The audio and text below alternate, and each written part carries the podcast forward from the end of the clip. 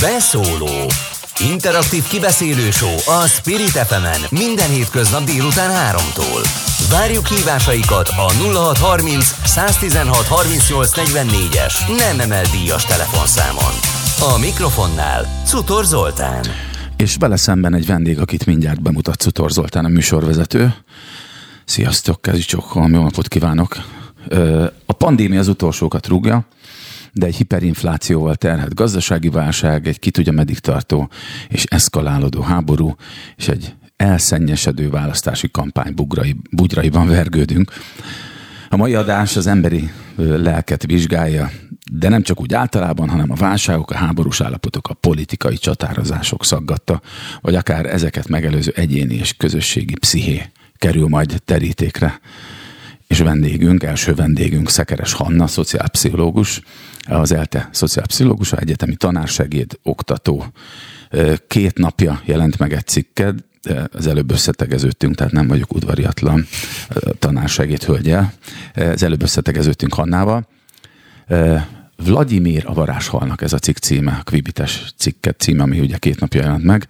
Rendben, akkor vájt ki az egyik szeme, mindjárt visszatérünk erre a sztorira, hogy miért ez a cikknek a címe, de ezt elolvasván nagyon-nagyon sok kérdés felmerült bennem. Ugye háborúk sokszor, ahogyan a cikkben is írod, elsősorban, vagy nem feltétlenül anyagi javakért folynak, hanem valamiféle megbecsülésről vagy tiszteletről szólnak. Ez azt jelenti, hogy ennyire hiúsági kérdés lehet egy háború, tehát ennyire pitiáner, ennyire kicsiny az ember. Jó napot! Hát én nem hívnám hiúságnak, vagy hogy pitiáner, hanem az ember egy társas lény. És társas lényként szeretne valahova tartozni, valakikhez, és amikor ennek a csoportnak a tagja lesz, akkor küzd azért, hogy azt a csoportot annyira minél jobban értékeljék, és hogy ezzel együtt persze, hogy önmagát is jó fényben lássa. Tehát az hogy történik, vagy hogy, mi az a lelki folyamat, vagy akár konkrét történés, amitől jobban értékeli magát akár egy egyén, akár egy csoport azzal, hogy hullahegyeket termel? Hát igen, az nagyon ellentmondásosan hangzik, de nyilván ez egy folyamat része, amely folyamatnak a végén ez lehet a végeredmény, de valahol ott kezdődik, hogy emberek, vagy egy ember úgy érzi, hogy őt megsértették, hogy ellene igazságtalanok, hogy ő az, aki az áldozat esetleg, vagy ő az, aki a jó oldalán van ennek, és igazából ezt a becsületet, ezt a jó hírnevet, vagy ezt a, hát ugye a hatalomról fogunk beszélni, de ezt a hatalmat az ön a kontroll felett ezt akarja visszaszerezni.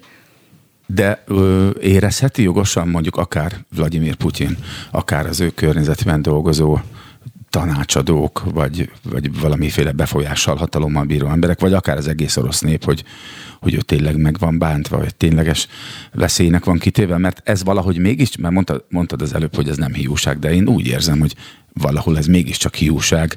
Létezik ilyen, hogy kollektív hiúság? Jogosnak semmiképp se nevezném, és szerintem igazából nem, pszichológusként nem is annyira ez a feladatunk, hanem inkább azt elemezni, azt látni, hogy mi a szubjektív valóság, mert a pszichológiának ugye az alapja az, hogy van az objektív valóság, és van a szubjektív valóság, és az emberek igazából szubjektívan látják a világot. Tehát, igen, kár lenne tagadni. Igen. Nagyon mindannyian szeretnénk, hogy azt gondoljuk, hogy logikus, racionális lények vagyunk, akik megfontoltak, és az objektív igazságot tudjuk, és minden. Tehát visszatérve erre a szubjektivitásra, a Putyinnál nyilván senki ne is próbálja megállapítani, nem lehet, hogy ő ezt tényleg elhiszi-e, és hogy tényleg azért indított háborút, hogy mert úgy érzi, hogy igazuk van, és az, amit a NATO vagy Amerika cselekszik, az igazságtalan, vagy hogy az más államokba beleszól, és hogy ezért valójában Putyin csak vissza akarja állítani a hatalmi viszonyokat. Tehát, hogy most ezt ő elhiszi, vagy sem, ezt nyilván nem tudjuk. De arra válaszolva pedig, hogy a kollektív hiúság. Hát olyan van, hogy mondjuk kollektív talán glorifikáció, tehát hogy egy népnek a dicsőítése, tehát nyilván mivel szeretnénk pozitív fénybe látni magunkat, azért van hajlamunk arra, hogy egy kicsit ezt eltúlozzuk, és azt gondoljuk, hogy a mi népünk jobb mindenkinél. Hát tulajdonképpen minden nemzeti mozgalom valahol ezen is alapul, nem? De hát léteznek ennek nagyon pozitív eredményei, meg léteznek nagyon kártékony. Például a nácizmus az pont nem a pozitív, de az, hogy mondjuk akár a franciáknál, vagy az Egyesült Államokban is tapasztaltam olyan pozitív nemzeti öntudatot, aminek inkább csak a gyümölcseit tudnám sorolni, és nem a negatív hatását, az is tény. Definíció szinten akár el is különíthetjük a patriotizmust, meg a nacionalizmust. Mm-hmm. Tehát erre úgy szoktunk reflektálni társadalomtudományban sokszor, hogy a patriotizmus az egy kicsit tényleg csak a saját népemet, vagy magunkat látom pozitívan. A nacionalizmusban meg benne van egy kicsi olyan is, hogy magunkat pozitívan látjuk, és őket meg nagyon negatívan. Tehát vagy, hogy valakit derogálunk, vagy lenyomjuk azért, hogy mi magasabbra kerüljünk, úgymond, tehát ez mondjuk a nacionalizmus. Szemben nyilván van egy egészséges, pozitív csoporttudat és néptudat, és ez teljesen természetes. Miért van arra szüksége az embernek, hogy mindig így másokhoz viszonyítva határozza meg magát, és egyébként olyan értelemben, hogy belegondolok, hogy nekem nagyon sok olyan kamaszkori barátom van, akivel most az utóbbi 5 évben találkoztunk hosszú szünet után, és egy picit csalódás volt megtapasztalni a részükről azt, hogy úgy tekintenek a világra és másokra, egyszerűen nem tudnak elszakadni attól, hogy ők úgy határozzák meg magukat, hogy a másik mennyivel ügyetlenebb náluk, a másik mennyivel sikertelenebb náluk. Még akkor, tehát ismerek nagyon sok, akár bizonyos területeken Magyarország legsikeresebb előadói, szerzői, hogy csak a saját szakmáról beszéljek, akik a mai napig úgy határozzák meg magukat, hogy a másik mennyivel kevesebbet keres, a másik mennyivel ügyetlenebb, a másik mennyivel csúnyább, de tényleg ilyenek, tehát ez a pitiánerség non plus ultrája, és azt látom, hogy erre van valamilyen ilyen atavisztikus késztetés, egy ilyen szükségszerűség, hogy így határozzuk meg magunkat. Ez ellen én magam is küzdöttem, szerintem most már egészen sikeresen, de biztos, hogy ezen az úton nem lehet megállni. Hát mivel ugye az ember nem objektív, hanem szubjektíven látja a világot, ebből ered az is, hogy az, hogy megértse azt, hogy ő egyébként hol áll a világban, hogy ő egyébként mire képes, mit tud, mit adhat, ahhoz elkerülhetetlen, hogy a többiekhez relatíve megvizsgálja. Tehát úgy kap még rendben van. Úgy kap értelmet ugye mindent, tehát ez a társas összehasonlítás alapja. Hát innentől fogva meg nyilván hasonlítgatom magam, amiben éppen nekem a legfontosabb, mindenki ezt körültem. Megint csak én nem gondolom, hogy ez feltétlenül ártalmas. Tehát, hogy ez is megint, tehát társas lények vagyunk, és ez abszolút része ennek az egésznek. Nem feltétlenül kell, hogy negatív legyen. Kicsit visszatérnék most a fő topikhoz, ugye, mert az orosz-ukrán, majdnem azt mondtam, hogy szovjet-ukrán, de az orosz-ukrán háborúról beszélgetünk, hogy az hogy létezhet szerinted, Hanna, ugye Szekeres Hannával, szociálpszichológussal beszélgetünk most itt a Beszólóban, hogy létezhet, hogy a Putyin környezetében senki valószínűleg nem fordult elő az utóbbi hónapokban, években, aki azt mondta, hogy állj eddig és ne tovább, és ez egy borzasztó nagy hülyeség, és hogy házhoz megyünk a lópikuláért, hogyha ezt folytatjuk.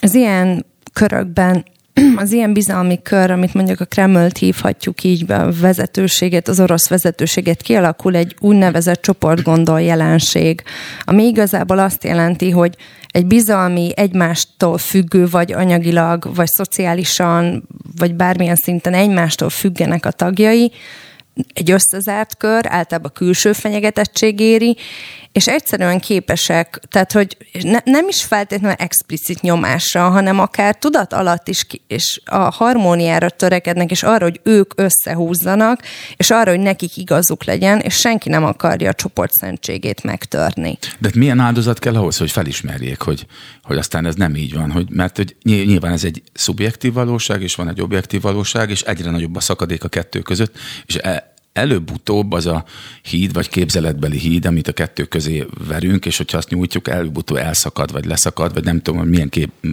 vagy milyen, hogy is mondjam, hasonlattal éljek, de talán érted, hogy mire gondolok, hogy mindig véráldozat kell ehhez, meg súlyos, meg több ezer ember halála, hogy ezt valaki felismerje.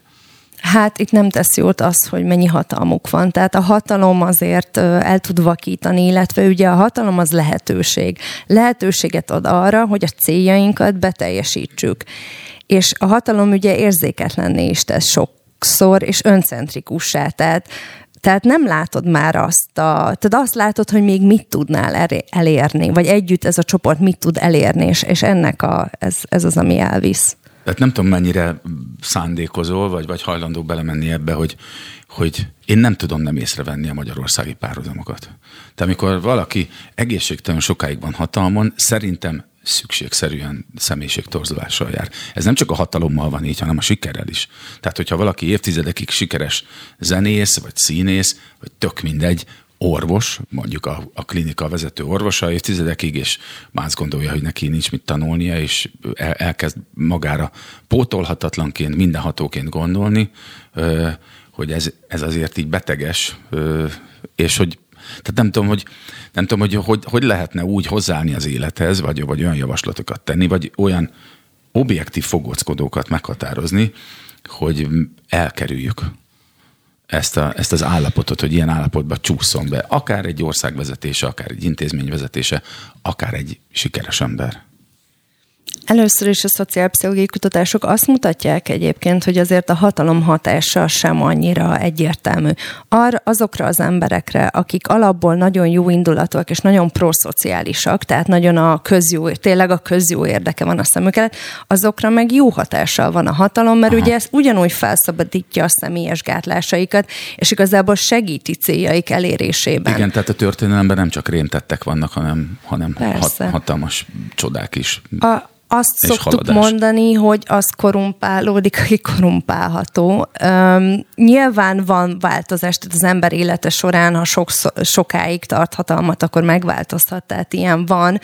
Egyszerűen csak önzőbb és öncélúbb lesz az ember azért sokszor a hatalom hatására. Tehát az létezhet, hogy valakinek a hatalom vagy a siker már annyira hiányzott, akár gyerekkorától fogva, mert valamit nem kapott meg, ami szükséges, hogy mint egy falat kenyér, vagy 2 forintért az édesanyját is eladná, csak hogy oda kerülsen, és amikor az ilyen ember hatalmat kap a kezébe, akkor képes arra, hogy ennyire eltorzuljon. Vagy akkor nem is eltorzul. Ugye a cikketben azt írod, hogy azt nem tudhatjuk, hogy Vlagyimir Putyin narcisztikus-e vagy sem. De hogyha az, akkor vajon azzá vált, vagy így érkezett már a hatalomba ő?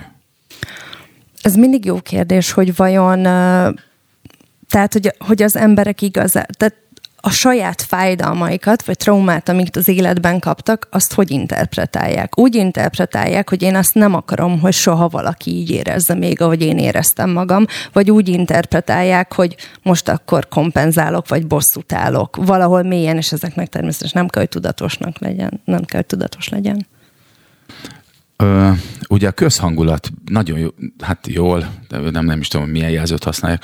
A közhangulat azért megágyazott ennek a háborúnak. Valahogy így úgy sejtjük, hogyha egy ekkora válság van, mint amit a Covid okozott a világon, és a mi életünkben, sőt talán a szüleink életében sem volt még ilyen korábban, világszinten meg pláne, nem egész, hogy ez egy valahogy olyan lelkitörést okoz, meg olyan alapállapotot, hogy hajlamosok vagyunk, és minden okunk megvan rá, látva, hogy mi történt, azt feltételezni, hogy ebből biztos valami háború lesz, vagy leszámolás. És most megtörtént, történik velünk, de tényleg hozzájárult akár ehhez az orosz-ukrán háborúhoz, hogy a 2 éves pandémiaválság akár Putyin fejében, vagy az orosz vezetők fejében olyan megkeseredettséget okozott, vagy olyan revansvágyat, hogy ha nem lett volna pandémia, akkor lehet, hogy ki se tör ez a háború? Hát lehet, hogy így nem válaszolok annyira a kérdésre, de én inkább úgy tenném fel a kérdést, hogy lehet, hogy ami változott itt, azok valójában az ukránok. Aha. Mármint volt egy 2014-es bevonulás is valójában, és ugye most azért az meg is kérdőjeleződött a Krímben élőknél, hogy hát akkor miért nem álltunk ki ugyanúgy, amikor ugye elfoglalták azt a területet az oroszok, tehát lehet, hogy itt valamilyen fajta valójában, tehát az ukránok álltak most. És miben áll ez a változás szerinted? Hát lehet nyilván az új vezetőség. Lettek, vagy elkeseredettebbek? Lehet, hogy az új vezetőség, tehát azért a vezető nagyon sok múlik, tehát lehet, hogy ez, vagy a remény. Tehát lehet, hogy úgy éreznek, hogy igenis ezek fontos kiállni magunkért, és most kiállunk magunkért. Igen, ebben most nem fogunk tudni sajnos igazságot tenni, mert van, aki azt, hát nyilván tudjuk az interpretációkat, hogy ki hogyan ábrázolja azt a háborút, mit gondolunk, és milyen érdekes, hogy Magyarországot is megosztja. Sokkal inkább a már létező politikai törésvonalak mentén osztja meg ez a háború Magyarországot, mint például a pandémia. Nem tudom, hogy azt észrevetted, vagy neked is vannak hasonló tapasztalataid, hogy a pandémia nem feltétlenül a már létező politikai törésvonalak mellett osztotta meg a társadalmat, hogy ennek vajon mi lehet az oka, mikor amúgy az Orbán kormány, ha nem is az utóbbi 12 évben, de mondjuk az utóbbi 5-6 évben nagyon sikeresen tudja az egyébként a pártpolitikától teljesen független kérdésekben is a pártpolitikai törésvonalak mentén megosztani az országot. De ebben valahogy nem sikerült ezt elérni. Szerintem azért sem osztotta meg a pandémia politikai, mert alapvetően nem egy politikai kérdés volt. Tehát alapvetően egy természeti katasztrófa, és a természeti katasztrófa egyébként azért másfajta diskurzusokat szokott megteremteni. Ebben az esetben szerintem a pandémia inkább ez a oltás ellenesség, vagy oltás antipatizáns, vagy nem tudom mi a politikailag korrekt mondja, de hogy inkább ezeket a fajta tudományszkepticizmus, ezek a témák jöttek be, szerintem nem annyira a politikai része. De közben kísérlet meg volt rá. Ugye láthattuk az ellenzék részéről, meg a kormánypárt részéről is volt kísérlet arra, hogy megpróbálják a valamilyen véleményűeket a maguk oldalára állítani, vagy azt állítani, hogy azok oda tartoznak. Hát a politikai vezetők nyilván szeretik kihasználni az érzelmileg töltött stresszorokat, vagy az érzelmileg töltött dolgokat, mert ugye azt gondolják, hogy így tudják megfogni az embereket. Igen, de még egy picit maradnék a pandémiánál, hogyha nem bánod.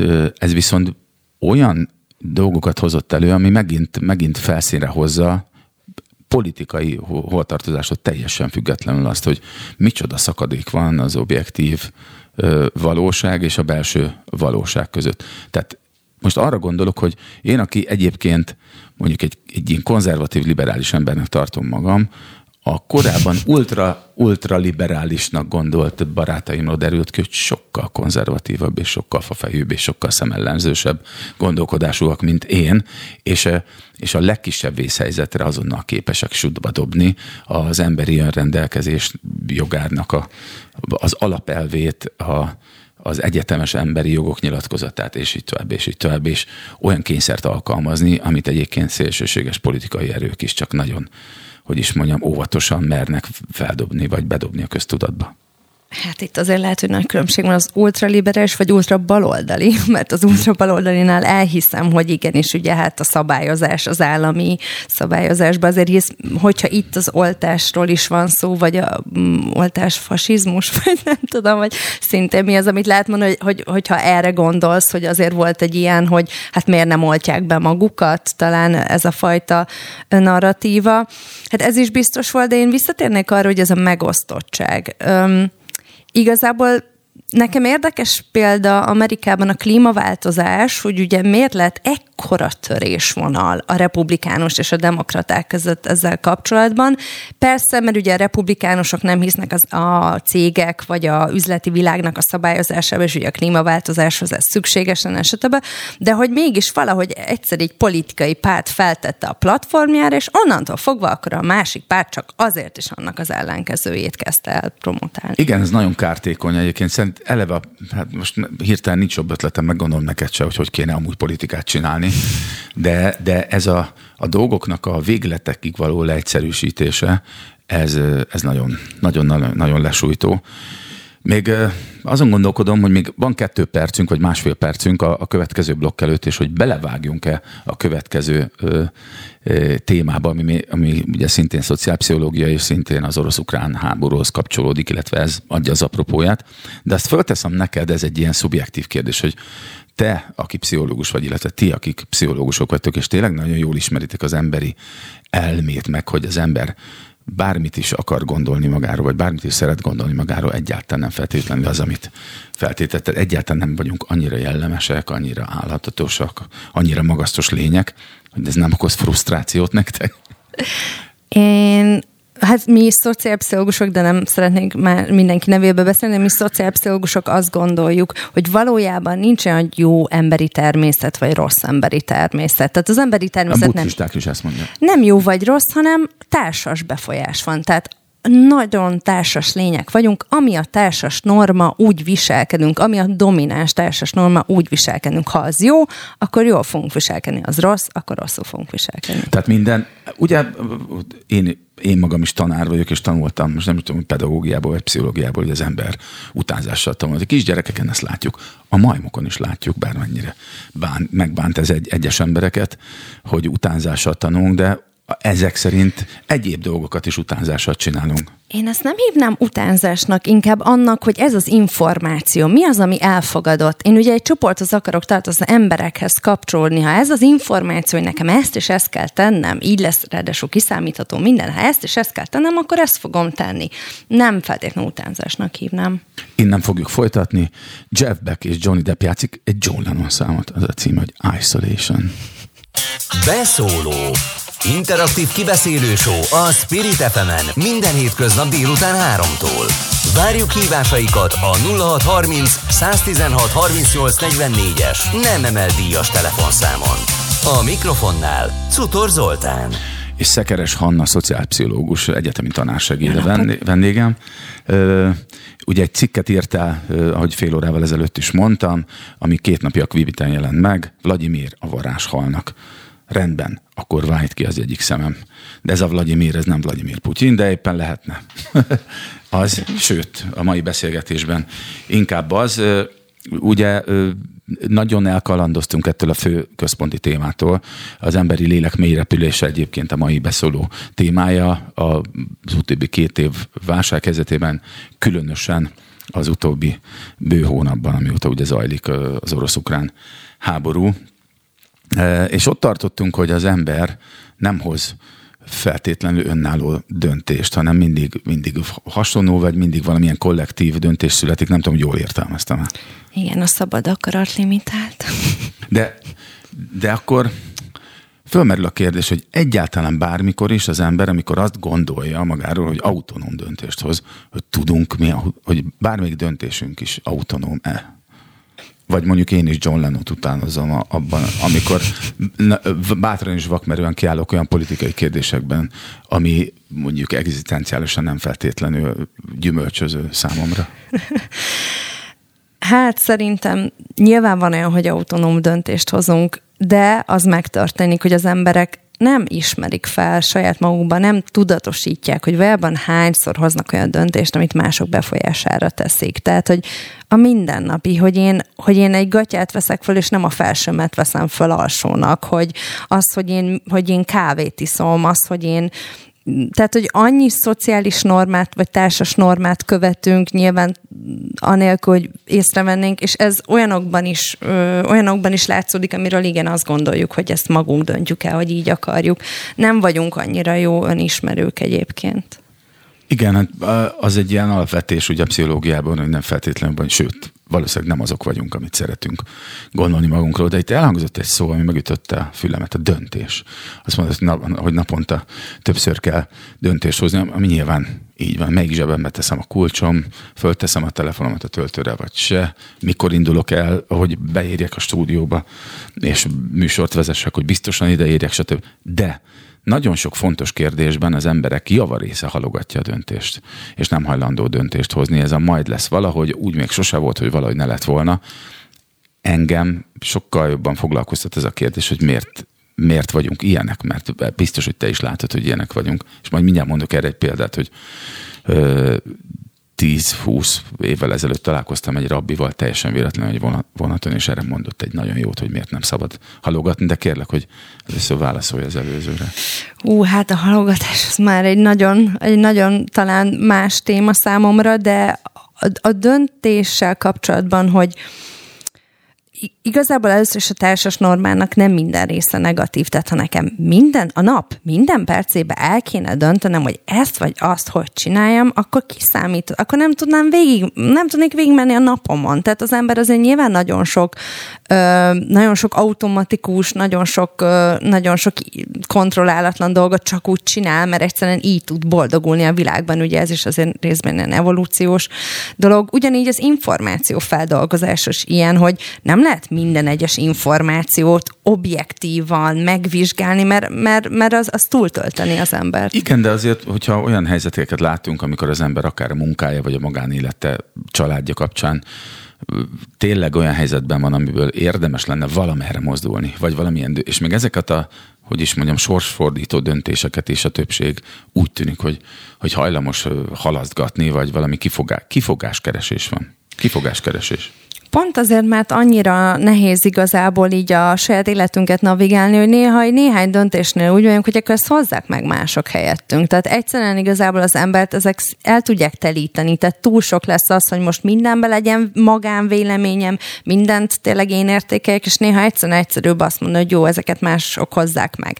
Ez természetesen más, mint az a fajta döntésképtelenség, hogy valójában, hát mondjuk így bystanderként csak bámulunk, hogy borzasztó dolgok történnek, és nem teszünk semmit.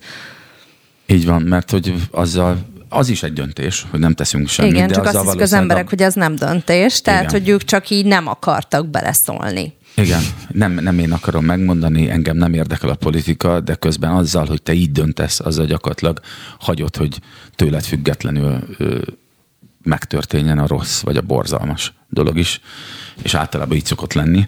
Milyen szépen vissza tudunk kanyarodni a konkrét témához, az orosz-ukrán háborúhoz ezzel, hogy valamivel biztos, hogy mentegetnie kell magát Putyinnak, a környezetének, és az orosz népnek ezekért a borzalmakért. Tehát biztos, hogy nem tudom, hogy az orosz hétköznapi ember, aki uram, bocsánat, még mondjuk támogatja is ezt a háborút orosz részről, az azt mondja, hogy igen, én vállalom a felelősséget, így kellett lennie annak a nem tudom hány ezer ártatlan embernek, gyereknek, nőnek, vagy akár katonáknak, fiatal katonáknak, akár orosz részről, akár ukrán részről, igenis meg kellett halnia. Ezt nem hiszem, hogy elbírja viselni az emberi lélek. Igen, az átlag orosz állampolgárnak ugye nem volt azért abban döntés, hogy ezt a háborút elindítsák, vagy sem, akkor már ez megtörtént, tehát ezt helyette eldöntöttek, viszont amikor meg már megtörténik, akkor egy idő után beindulnak azok a kognitív folyamatok is, hogy egyszerűen az ember meg akarja magyarázni magának, hogy ez miért volt jó döntés. Főleg akkor, hogyha nacionalista, vagy patrióta, vagy tök mindegy, hogy hívjuk, de hogy fontos számára az Oroszország, esetleg Putyint is támogatja, akkor pedig meg kell magának magyarázni, hogy miért teszi ezt Oroszország, amit teszik, és itt jönnek ezek a felmentő narratívák, amiket ugye Putyin tényleg tálcán kínál, meg a Kreml tálcán kínál az orosz embereknek, nem beszélve arról, hogy nyilván ott is a médiában már évtizedek óta azért megy az agymosás. De vajon ezzel a céllal mehetett, hogy mert Putyinnak a kezdettől fogva voltak ezek az álmai, hogy a Szovjetunió visszaállítja, és ez most kezdődött el igazánból? Hát erre vannak jelek, hogy talán ez neki mindig álma volt, de azt gondolom, hogy egyébként is ő jött az a fajta kommunikáció, ami a médiában volt, mert ez valójában mindig őt legitimizálta. Tehát, hogy ezek olyan, hogy bármi döntést majd hozzas, csak támogassák igazából. Milyen érdekes a szerkesztő, Nagy Teó most küldött be nekem egy cikket az üzenőfalra. Az a címe a cikknek, a Portfolion jelent meg, hogy kilőtt Putyin támogatottsága Oroszországban, miután lerohanta Ukrajnát. Tehát ez azért döbbenet, nem? De tényleg döbbenet, hogy... Ez a közvéleménykutatás? Igen, hogy ennyire, hogy tényleg az történik, hogy az hagyján, hogy az... Tehát nem az történik, hogy az emberek így megtorpannak egy picit, hogy mi megtámadtunk egy másik országot, ártatlan emberek vérét ontjuk, de aztán még elkezdik jobban megszeretni miatt a vezetőt. Ez Hát, nagyon fura. Mondjuk azért lehet, hogy módszertanilag éppen nem a leghihetőbbek ezek az adatok, tehát én azért tudok abban kételkedni, hogy ez vajon tényleg a valóság-e ezek az adatok, de hát vagy akár csak az oroszok lehet. Mondják. Igen. Hát fabrikált adatok, de egyébként még lehet attól még magas a támogatottsága, pont azért, amit a cikkemben is írtam, hogy beindulnak ez az önmagyarázatok, és ez a ellentmondás, amit leírtam a cikkbe is, hogy azt gondolnánk, hogy minél több kárt okoz és fájdalmat az ember, akkor egy idő után leáll, mert látja, mit okoz. De nem így működik az ember. Az embernek meg kell magyarázni, hogy ő hogy okozhatott ilyen fájdalmat, és ő úgy menti fel magát, hogy azt mondja, hogy ez egy cél, szentesíti az eszközt, és egyéb ilyen magyarázatokat ad magának, hogy ezt meg kellett tenni, hogy megérdemlik, hogy gonosz emberek mászik. És általában így van, igen, ilyen narratívát gyártunk hozzá, hogy akkor megérdem. Vagy azért, mert nácik, vagy tök mindegy.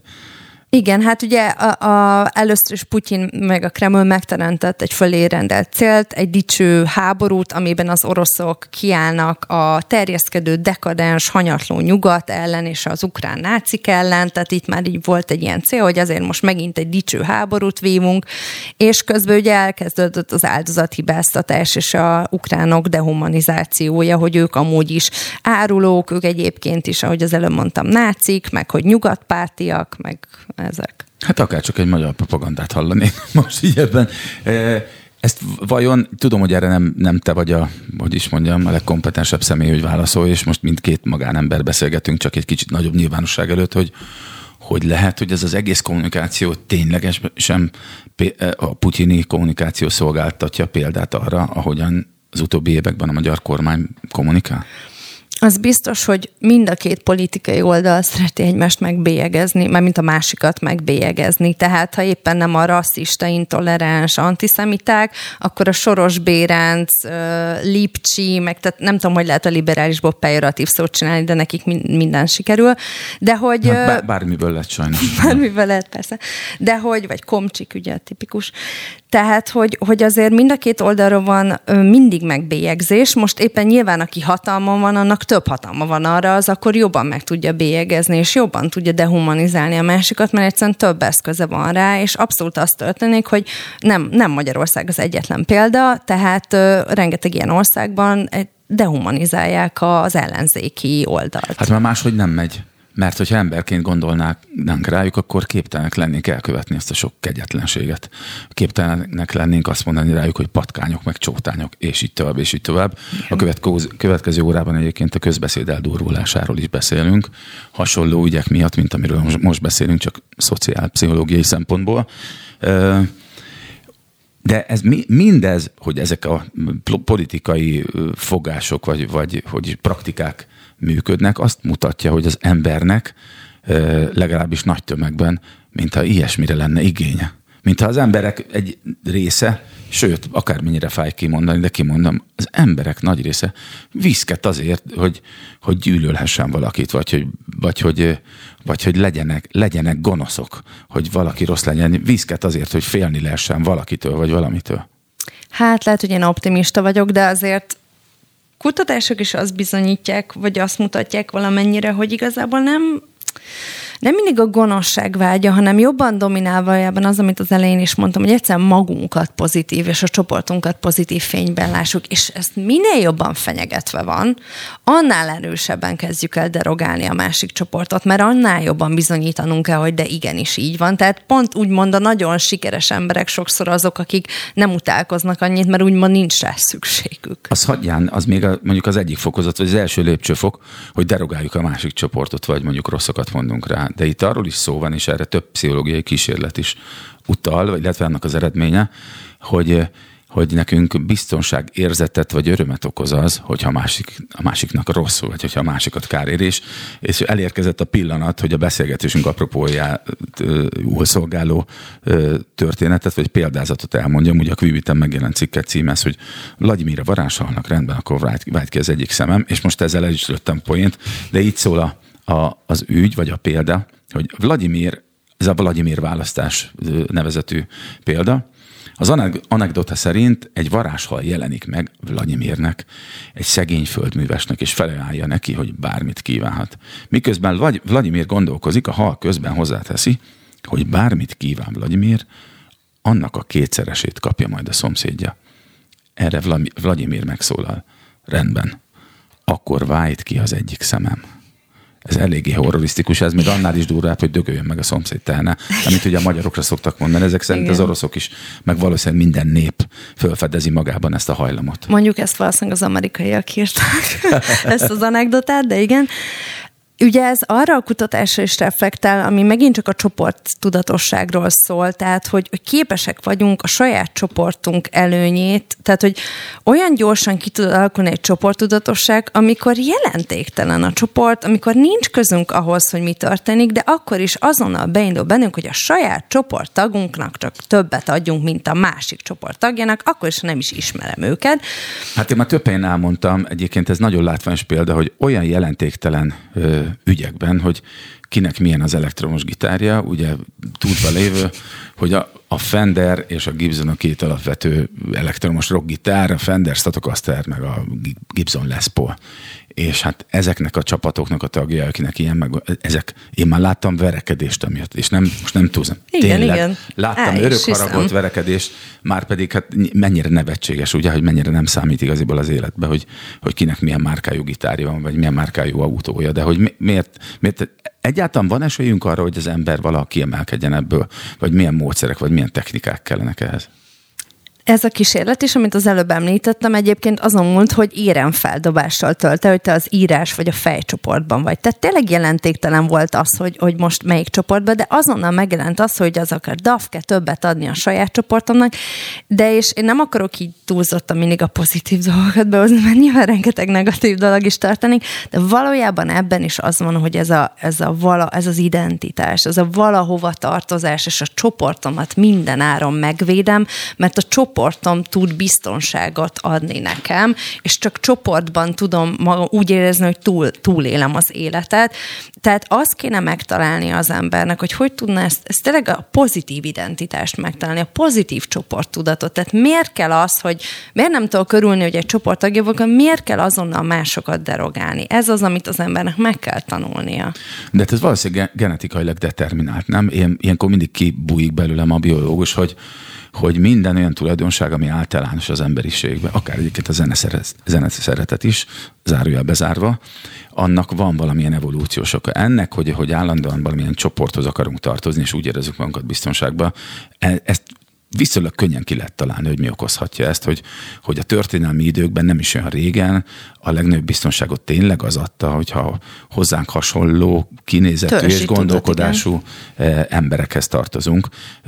Valószínűleg ezért nem hibáztathatunk amúgy senkit, hogy ez előjön belőlünk, viszont hibáztathatjuk akár a közoktatást, akár a kommunikációt, vagy a médiát, hogy nem foglalkozunk azzal eleget, hogy ezt muszáj kordában tartani, mint ahogy az éjségünket is muszáj kordában tartani, mert akármilyen ilyes vagyok, nem csinálom meg azt, hogy belépek az étterembe, és ezt a gyönyörű gőzölgő rántott húst leveszem a másik tányérjáról, és elkezdem enni. Pedig az is evolúciós késztetés. Abszolút, azért nagyon sok mindent legyőztünk, amit evolúciósnak adunk. Én azt hiszem, hogy a felelősségvállalás hiányzik nagyon. Tehát az a pont, hogy az ember megmondja, hogy én hibáztam, én hibát követtem el, én rosszat tettem veled, nem vagyok jó ember, vagy abban, tehát nem azt mondani, hogy nem vagyok jó ember, akkor rosszat tettem. Tehát ezt az embereknek meg kéne tanulni. Ez a legnehezebb, és milyen érdekes, de ez nagyon fontos. Hogy ez a motívum majdnem minden beszólomban előjön. Legutóbb éppen, amikor közlekedésről beszéltünk, a szabálysértés, vagy hogyha valami kisebb hibát elkövet valaki, hogy 10-ből 8-an inkább bemutatnak, és 2-en villognak, vagy intenek bocsánatot, hogy egyszerűen képtelenek vagyunk arra, hogy azt mondjuk, hogy pedig jelentéktelen a dolog, és sokkal könnyebb lenne mindenkinek, hogyha azt mondanánk, hogy bocsi, tényleg kijöttem eléd, és fékezésre kényszerítettelek, vagy mit tudom én, vagy véletlen bocsi, tényleg leléptem eléd úgy, hogy nem néztem szét. És mindenki fenyegetőleg integet, és nem bocsánatot kér. Nem mindenki, nyilván ez így nagyon el van túlozva, de feltűnően sokan vagyunk ilyesmire hajlamosak. Mert ugye ez megint vissza az, hogy pozitívan akarjuk magunkat látni, viszont hogyha valami rosszat tettünk, akkor el kell ismernünk, hogy ez negatív volt. De ez hozzájárul az is, hogy az embereknek nem kéne, hogy ilyen fix gondolata legyen, vagy ne azt gondolj, hogy az ember fix. Tehát ha én egyszer rosszat teszek, akkor rossz ember vagyok. Nem, rosszat tettél, attól még te lehetsz jó ember is. De ez, tehát hogy ez nagyon nehéz, és igazából a háborúban most is ez történik. Az oroszoknak egy ponton fel kell ismerni, azoknak, akik ezt támogatják, fel kell ismerni, hogy igen, hibáztunk. Nem kellett volna, ez egy igazságtalan háborúval, most bocsánatot kell kérnünk.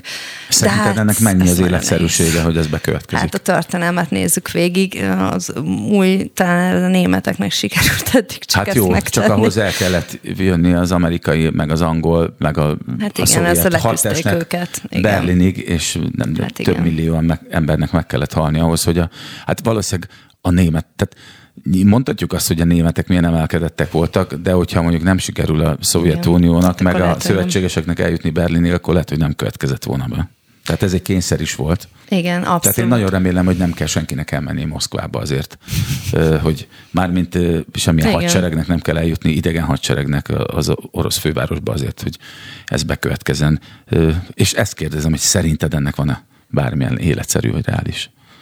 Tehát milyen fordulatnak kéne bekövetkeznie Putyin környezetében, vagy Putyin fejében, hogy ennyire elszánja magát. Mert ugye a gazdasági szankciókkal, az egyre súlyosbított gazdasági szankciókkal ezt próbáljuk elérni. Hát igazából azt próbálják elérni, legalább a többi. Én szerintem Putyin nem fogja érdekelni a gazdasági szankciót se, viszont ugye azt próbálják ezzel elérni, hogy a többi vezető, vagy akinek ugye a nagyobb anyagi kiszolgáltatottsága lehet ebben, hogy azok rávegyék akkor Putyint. De hát megint csak visszajutunk ahhoz, hogy az emberek nem a javakért harcolnak valójában, hanem egyfajta társas megbecsülésért, valamilyen felfoghatatlan hatalom és státuszért, ami nem csak a pénz, ami nem csak a földterület, ami nem csak az olaj és nem csak a gabona. Hát itt már elsősorban ez látszik, hogy itt nem van minden konkrét. Hát látszik a tárgyalásokon is, hogy meg az egész sajtózáson akár, ami felén. Mert egy sértett orosz-szovjet öntudat. Ez ilyen dafke, csak azért is megmutatjuk, amit is, mit akarunk most elérni. Tehát hogy minden elpusztuljon Ukrajnában, és az miért jó nekünk. De hát azért nem hiszem el, hogy az oroszok közül, nem, vagy a Putyin környezetében ezt nem akarja senki felismerni. Hát én ezt nem tudom, most már kezdek indulatos lenni.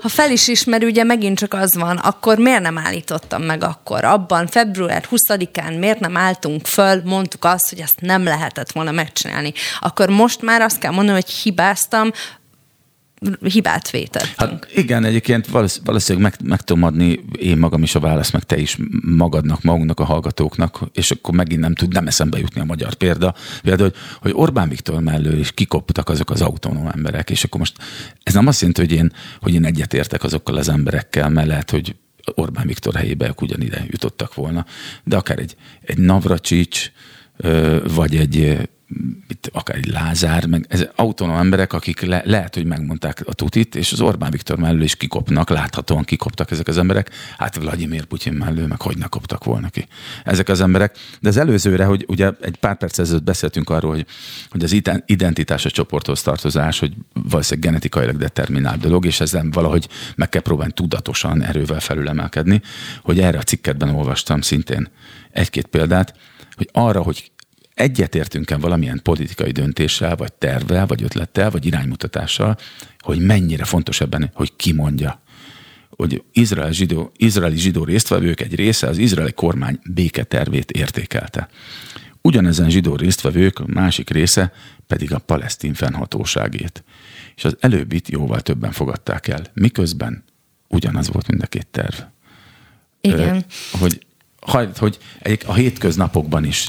Nagyon nem mindegy, hogy mondjuk most mondok, persze, ha Tóth Gabi mond valami dolgot, akkor egyébként a Tóth Gabival nem szimpatizálók akármilyen jóra való dolgot mond, hajlamosak lehúzni, meg köpködni, meg rosszak, akár még durvaságot is mondani rá.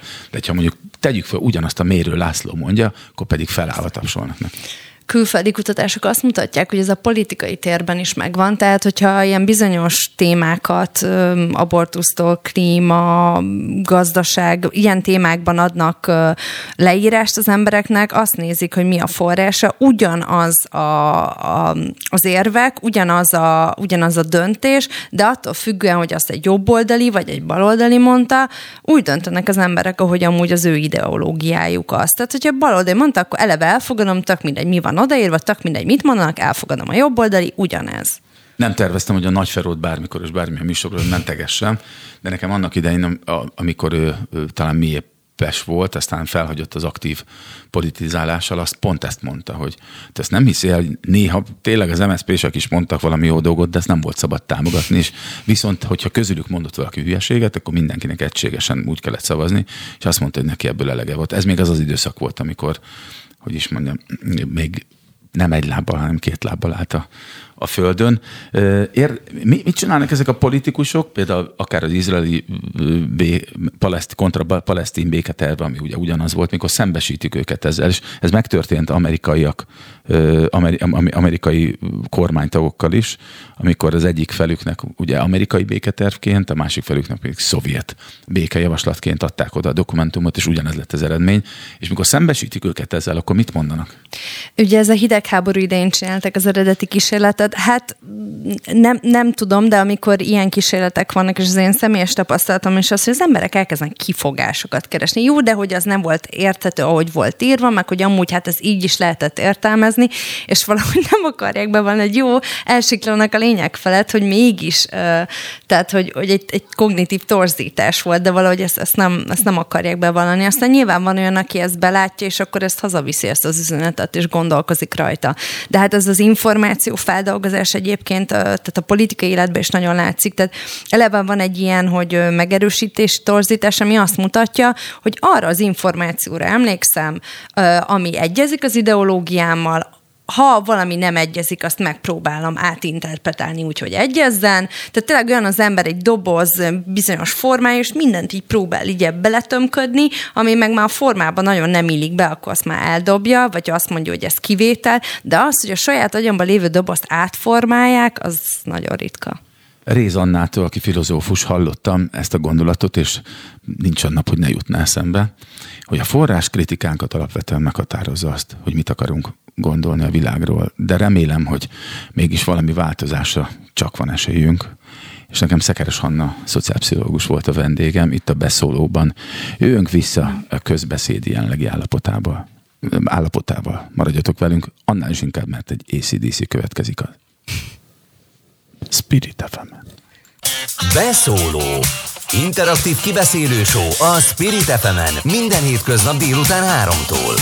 Várjuk hívásaikat a 0630 116 38 44-es nem emelt díjas telefonszámon.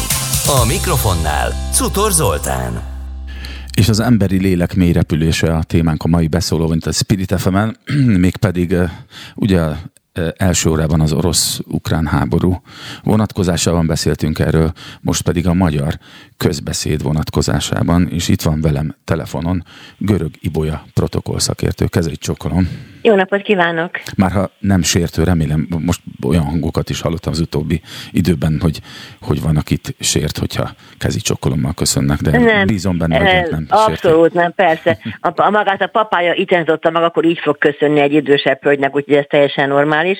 Mondjuk engem öregít, de hát végül is tudomásul kell venni, hogy ez, de legalább köszön, úgyhogy szoktam mindig mondani. Ha már itt tartok, és ugye mégiscsak egy protokollszakértővel beszélek, én a fiatalabb hölgy, akit én már nőnek nézek, így köszönök, és ugyan apukám is így köszönt, de ő nem mondta nekem se, hogy így köszönjek, nekem a gimnáziumi osztályfőnököm, az orosz tanárnéni volt, az Ondriknek hívták, de ez most talán mindegy is. Ő mondta azt, hogy a hölgyeknek, ha valaki férfi, akkor a hölgyeknek kezű csókolommal köszönünk, és engem is néha meglep, hogy életkortól teljesen függetlenül van, aki megütközik ezen, de én nagyon örülök, hogy Görög Ibolya protokoll szakértőzmény. Nem, én ezt elfogadom, persze. Én azt szoktam tanítani egyébként a fiatalabbaknak, hogy ugye van kétfajta nő van. Van a tanult ember, aki nőből van, vállalatvezető, osztályvezető, tehát valami, aki funkcionál fogva van ott, annak jó napot kívánok. És van a hölgy, barátnője, nagymamája, vagy egy idősebb valaki, akkor azt már kezét csókolom. Tehát kétfajta nőnek kell ezt köszönni, de egyébként nekünk nőknek meg el kell fogadni mind a kettőt. Köszönöm, hogy ebben megerősített engem. A mai témánk, ahogy említettem is, ugye a közbeszéd, hogy a politikai közbeszéd mivel torzult, vagy hova süllyedt Magyarországon. Megjelent egy cikk a pixelpergamen.hu oldalon, ahol ön és Gégény István válaszol egy-két feltett kérdésre. Hadd idézzek ebből a cikkből most, és akkor ezek után jönnek a kérdések. Áder János már a 2017. május 8-i köztársasági elnöki beiktatási beszédében a közbeszéd eldurvulására figyelmeztetett és konszolidációra szólított fel. Azt mondta Áder János, hogy meggyőződésem, ha így megy tovább, mindent lerombolunk abból, amit 1990 óta közösen felépítettünk. Mindent megkérdőjelezünk, minden akár csak hallgatólagos megállapodás semmibe veszünk, minden határt átlépünk. Adjuk vissza nemzeti ünnepeink méltóságát. Ne abban versenyezzünk ki, hogyan tudja a másik rendezvényét megzavarni. A gyermek sérthetetlen. Nekünk politikusoknak semmi közünk hozzá, ki, hol, mikor, kivel, mit csinál, kinek milyen a nemi identitása, vallási meggyőződése, politikai eszmélése. Nem tartozik ránk, mondja Áder János köztársasági elnöki beiktatójában. És a bulvármédia nem is tudja időnként tűrtőztetni magát, nekünk nem kell erre az útra tévednünk, és a családot, a gyermekeket érintő kérdéseket nemtelen politikai támadásra felhasználunk. Hát ez egy elég szép gondolat. Ennyire nincs tekintélye Magyarország köztársasági elnökének, hogy még akik megválasztották, azok a politikusok, kormánytagok vagy kormányon lévő párt képviselői ennyire ignorálják őt? Nekem az a véleményem, hogy Áder János lévén, hogy elég magas elefántcsontoronyban ül, megengedhette magának azt, hogy ő egy liberális szöveget mondott. Hát ez egy ilyen emberi szabadság, együttélés szabályait, dolgokat mesélt el, és azóta, amióta ez a beszéd megtörtént, azóta viharos gyorsasággal romlott le a közbeszéd, és gyalázott meg mindent, ami liberális. És ezért nyilván vele együtt akkor a köztársasági elnököt is megszólják, hiszen ma már tekintélye, Orbán Viktoron kívül nincs tekintélye, akit elismernének. Hát a pápáról hogy beszéltek, meg egyszerűen nem maradt ember, aki Orbán Viktoron kívül náluk labdába rúg.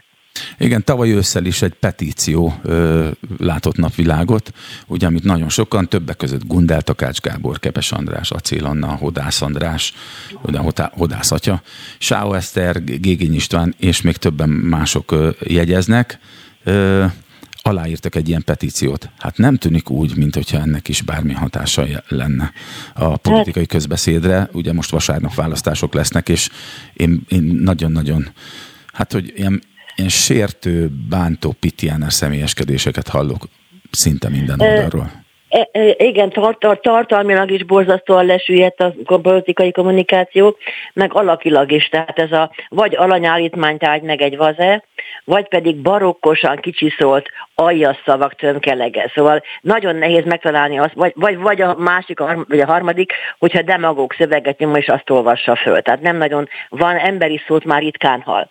És amit sok politikai szereplő gondolja azt, hogy valóban nem akar ő ilyen szöveget nyomni, és indulatot visz bele. Csak az indulat nem egyenlő azzal, hogy vaze. Nem tudom, hogy érzékelje. Tehát az indulat nem azt jelenti, hogy durvának kell lenni. Nagyon eldurvult. Egyébként ez a Kepes András féle társasághoz szívesen csatlakoztam volna, mert én nagyon-nagyon akarok vigyázni a magyar nyelvre, és sajnos egyre nehezebb dolgom van. Tehát az eldurvult közbeszédnek az egyik oka szerintem az, hogy felhasználják a nyelvi eszközöket arra, hogy a porig alázzák a másikat. De miért kell alázni a másikat?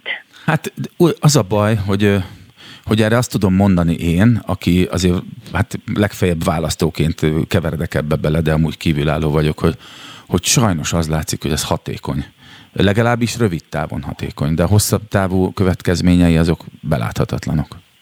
Rövid távon azért hatékony, mert az átlagember szintjén is romlik a beszéd stílusa, hiszen amikor gazdaságilag, anyagilag úgy, ahogy elfogadható módon, megtervezhető módon éltek az emberek, kevesebb feszültség volt bennük. Ott a férfiak nyugodtan káromkodtak, de ha egy nő megjelent, akkor ma abba hagyták. És ahogy a feszültség nő az emberekben, az anyagi biztonságuk miatti feszültség, mert szerintem ez motivál mindent, ez szabadjára engedik az indulatokat verbálisan is. Tehát ma már a buszon, hogy beszélnek az emberek, szóval, vagy idegen embereket, hogy kihallom a beszédjüket is, valami egészen elképesztő, és a durvaság, a közönségesség, ami, és nem azért ilyen Downton Abbey kifinomult grófi vérem, mert nincs ilyen, de a magyar nyelv védelmében szeretném, hogyha ez megszűnne, és hát sajnos erősödik, és nem szűnik. És ez a fajta tömeg, ez nagyon vevő arra a durva politikai szövegre is, mert na látod apám, hát ő is azt mondta, na látod vaze. Tehát visszhangot talál arra, ahogy ő beszél a kocsmában. Erre majd mindjárt reagálok, és a cikkből fogok megint idézni, hogy kik milyen példával szolgálnak erre, de megütötte a fülemet, hogy azt mondta, ugye Görög Ibolyával, protokollszakértővel beszélgetek itt a Beszólóban, hogy a gazdasági helyzet okozhat egy ilyen állapot. Nem inkább az okoz ilyen állapotot, hogy az emberek többsége nem lát perspektívát. Ez a perspektíva nélküliség. Nyilván ennek is köze van a gazdasági helyzethez, de talán nem a pillanatnyi gazdasági állapot, hanem a perspektíva nélküliség, vagy kilátástalanság. Én nem tudom, persze ezt mi így gondoljuk, ugye ez a kékszalagos értelmiség mond ilyen szavakat, hogy perspektíva, de egy átlagember egy külvárosnak a külsején, ahol ül és azt számolja, hogy megint nagyobb lett a hiteltörlesztése, és miből fog megélni, a perspektíva szót nem igazán lebegteti saját maga elé. Tehát nem számít arra, hogy majd jövőre mi lesz, hanem hogy most gyorsan éljem túl. Ha már perspektívát lát, akkor már a kiút is ott van mellette. De én nem csak a hétköznapi emberek részéről látom ezt hogy nem foglalkoznak a perspektívával, hanem a politika legmagasabb szintjeinél ők is nem csak hogy úgy kommunikálnak, úgy is cselekszenek, mint hogyha nem lenne holnap. Hogy ezt mi okozhatja? Sajnos. Ez a carpe diem, sajnos igen, ez a hatalombetegséggel járul együtt. Szóval a hatalombetegség egyik szimptomája az, hogy most azonnal jól és mindent, és holnap meg majd meglátjuk, akkor majd megint kitalálunk valamit. Tehát sajnos most nem az 5 éves tervek időszakát akarom én visszasírni, de valóban nem látok semmit, hogy és 2 év múlva mi lesz. Vagy hogy most mit tudom, az ellenzék nyer, akkor hogy oldja meg ezt a rengeteg gazdasági problémát, az inflációtól kezdve bármi, üzemanyag, bármit. Szóval vannak szavak, vannak mondatok, de ezek nagyon sokszor, amiket le tudna maga is, meg én is írni, mert már az adott szavakból összeállhatna egy ilyen perspektíva mondat, ami mögött nincs semmi. Idézni fogok most megint az Ökölbe szorult kéz a közbeszéd című cikkből. A politikai és a közéleti szereplők magatartása akaratlanul is példaként szolgál a társadalomban. A saját pénzünkből, és ez nagyon fontos, hogy ténylegesen a saját pénzünkből, az adófizetők pénzéből, a saját magunk által kinevezett, a mi védelmünkkel és érdekképviseletünkkel megbízott emberek bántanak minket minden egyes nap, és ezt megéljük. Honnan indulhat valami javulás? Kinek a feladata az, hogy aktívan törődjen ezzel? Hát, nagyon nehéz kérdést tett föl, ugyanis borzasztóan nehéz megtalálni a felelősséget, mert mondhatnám azt, hogy vasárnap majd a nép a kezébe veszi a hatalmat, és majd eldönti, de nem. Sajnos nem tartunk még ott öntudatban, hogy akkor most vasárnap mindenki elgondolkozva adja le a szavazatát. Ez sajnos csak egy remény, de eléggé hiú remény. Nem tudom, hogy hol lehetne ezt elkezdeni. Én azt mondom, hogy az eldurvulást, a másik letiprását már valahol óvodáskorban ki kéne írtani a gyerekekből, hogy a szeretet mennyivel fontosabb, és most nem egy ilyen nagy lózunk szeretetről beszélek, hanem hogy ne bántsd a másikat, mert miért? Hát miért bántod? Hát beszéld meg vele, vagy... Nyugodtan beszélhetünk arról, hogy a szeretet fontos, hiszen ez a közhelyek általában azért közhelyek, mert annyira igazak. Tehát a szeretet fontosságát nem szabad megkerülni, és hajlamosak vagyunk megkeményíteni a szívünket a mi hétköznapi életben is, és inkább nem érzékenyünk el, inkább nem vagyunk érzékenyek mások problémáira, meg bajaira, de hát ez mégiscsak, hogyha tartósan így élünk, nem csak mások életét, meg a környezetünk életét, hanem saját életünket is megkeseríti. Hát pontosan, az embernek nem azért kell jól viselkednie, meg nem azért kell a másikra is figyelnie, hogy hogy a másiknak jó legyen, hanem hogy neki jó legyen. Mert nekem is jobb, hogyha én kedves vagyok. Hát sokkal jobb, a jobb hangulatom keveredik attól. Csak az emberek mindenáron győzni akarnak, mert azt látják, hogy győzni kell, menjünk, győzünk, legyőzöm, lenyomom, nem érdekel, kinyírom. Tehát nem az, hogy megértse, hanem inkább legyőzni akarja a másikat. Tehát meg tudja, ennek a gyökere ott lehet, hogy elfelejtettünk beszélgetni. Igazából az emberek már nem beszélgetnek. Ez az és akkor én vagy nekem meg, és ki tud nagyobbat mondani. Nem figyelünk a másikra. Tehát az, hogy és hogy történt? Ilyeneket nem kérdezünk meg a másiktól. Csak mindig mondjuk a saját magunk mantráját, és nem a másikra figyelünk. Pedig sokkal többet nyernénk vele. De hát ezt megint csak vissza kéne szokni a régi, hogy úgy mondjam, konzervatív életünkhöz, amikor még beszélgettünk, és nem pedig csak egy SMS-t lenyomva, vagy egy fél durva szót odavágva, hanem valóban diskurzuson megbeszélni dolgokat. És milyen jó, hogy most itt beszélgetünk, és én meg figyelek arra, hogy Görög Ibolya protokollszakértő mit mondott az előbb. Megütötte a fülem, hogy azt mondta, hogy még nem tartunk ott, hogy egyébként abba az irányba tart az emberiség, vagy abba az irányba tart a magyar közélet, hogy egyszer majd ez jó lesz? Hát annyira minden, hogy a nyugat. Ha maga kimegy Ausztriába és beül egy kis hojligerbe egy fapados asztalhoz, biztos, hogy egy perc múlva odaül egy osztrák maga mellé, és elkezd magával beszélgetni. Hogy vagy Hollandiában, vagy Svédországban is ugyanez. Pontosan, hát csak most hittem ez az eszembe. Tehát nem azt kell utolérni, hogy mert neki a nyugdíja mennyi, hanem hogy él, az élet módját kéne leutánoznunk. Mert nálunk, és ez nem vagy idegen, mert nálunk is volt ilyen, csak ugye egyrészt ugye a szocialista érában ez a mindenkitől félünk, nehogy meghallja, mit mondok. Aztán ugye az anyagi háttér, hogy mert hogy nekem nincs arra pénzem, amire neki van, az irítségfaktor közbe jött. Elszoktunk tőle, aztán pedig jött a digitális világ, hogy elég egy SMS nyomni, és akkor már mintha beszélgettünk volna. Tehát mesterségesen, ez a Harari könyvben leírt módon mesterségesen kihat belőlünk az emberi beszélgetés képessége. De hát szerintem ez azért mégiscsak ott van valahol bennünk, mint egy ilyen genetikailag örökölt késztetés, hát ha visszatér, vagy nem tudom, hogy nyilván teljesen naív gondolat az, hogy egyszer majd az okos eszközöket eldobva, majd megint találkozunk, ha csak nem lesz valami nagyon tartós áramszünet valamikor, de az meg ne legyen. Idézni fogok ismét az Ökölbe szorult kéz a közbeszéd című cikkből, aminek apropóján beszélgetünk ma itt a Beszólóban, a Spirit FM-en.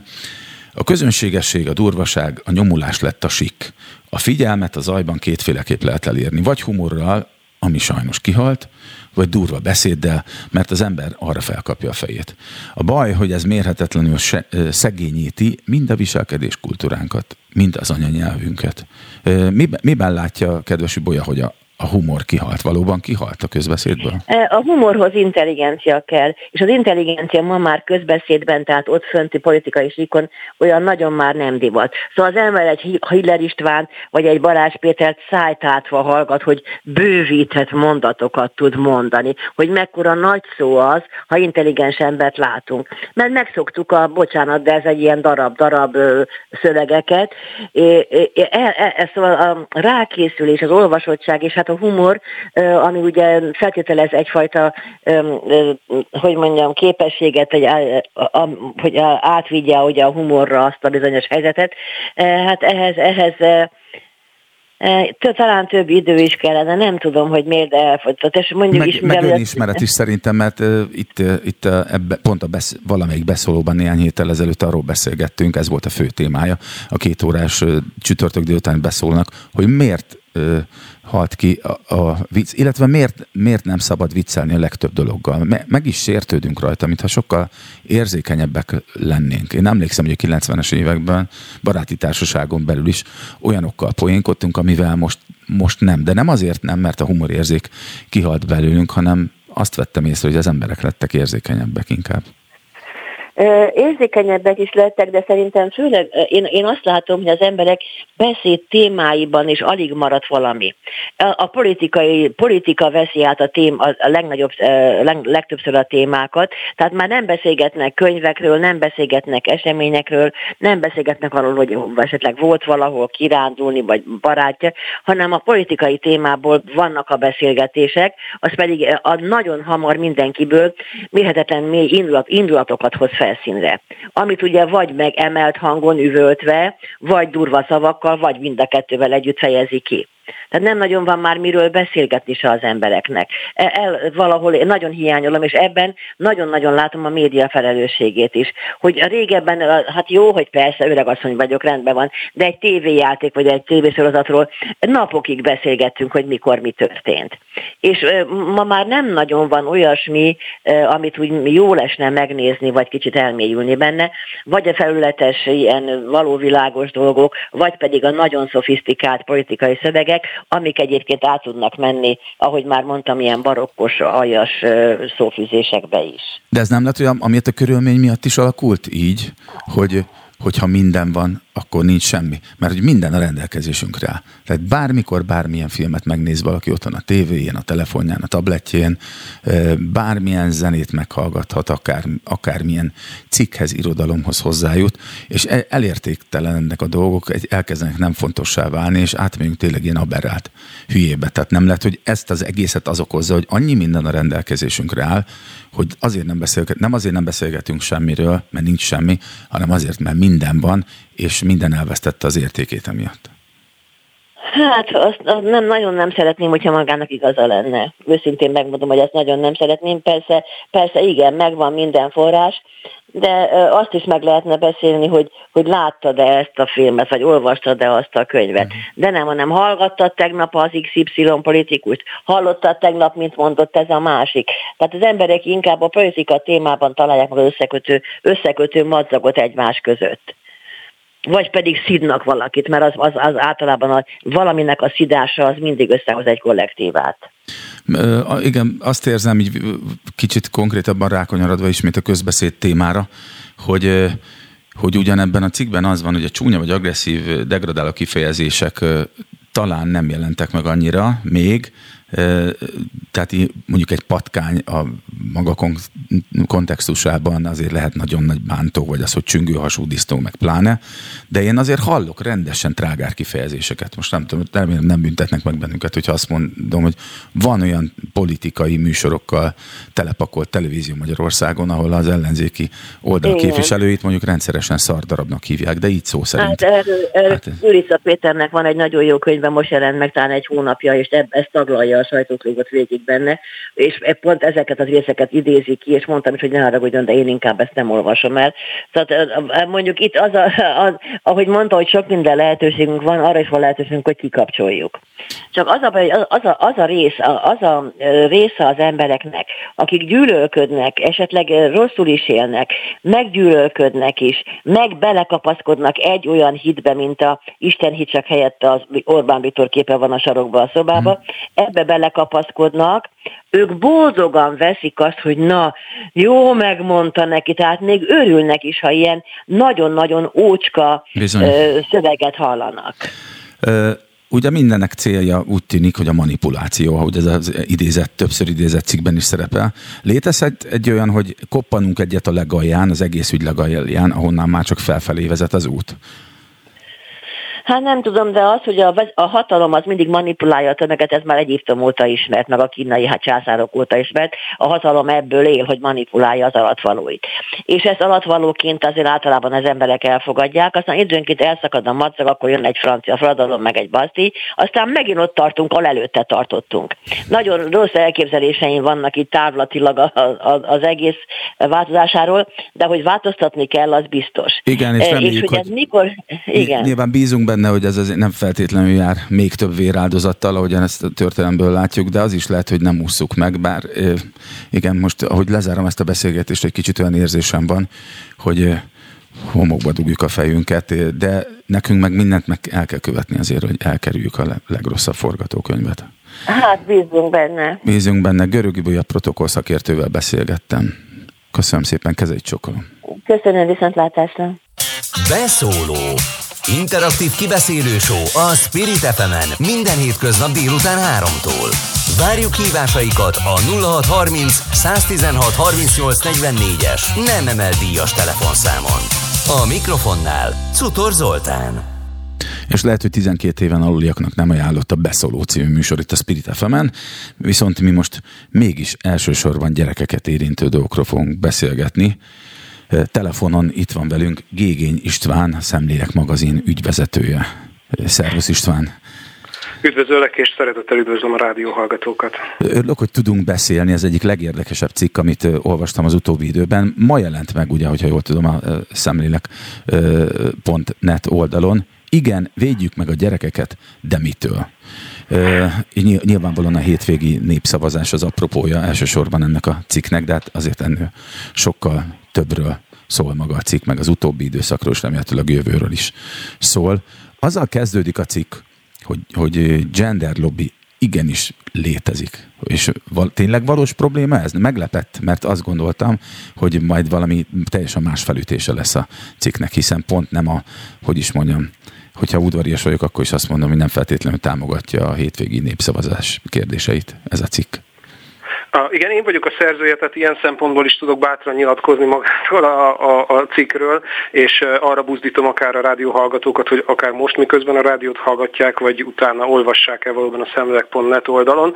Már csak azért is, mert közeledve ehhez a hétvégéhez nagyon sok zaj van az emberek fejében, és akárcsak a mai napon történéseket a hírvilágban körülnézünk, hát nagy bátorság kijelenteni azt, hogy egy ilyen igazán érdekes cikk jelent meg ma reggel a Szemléleken, mert azóta szerintem legalább 8 sokkal érdekesebb dolog történt. No, de vissza a témához.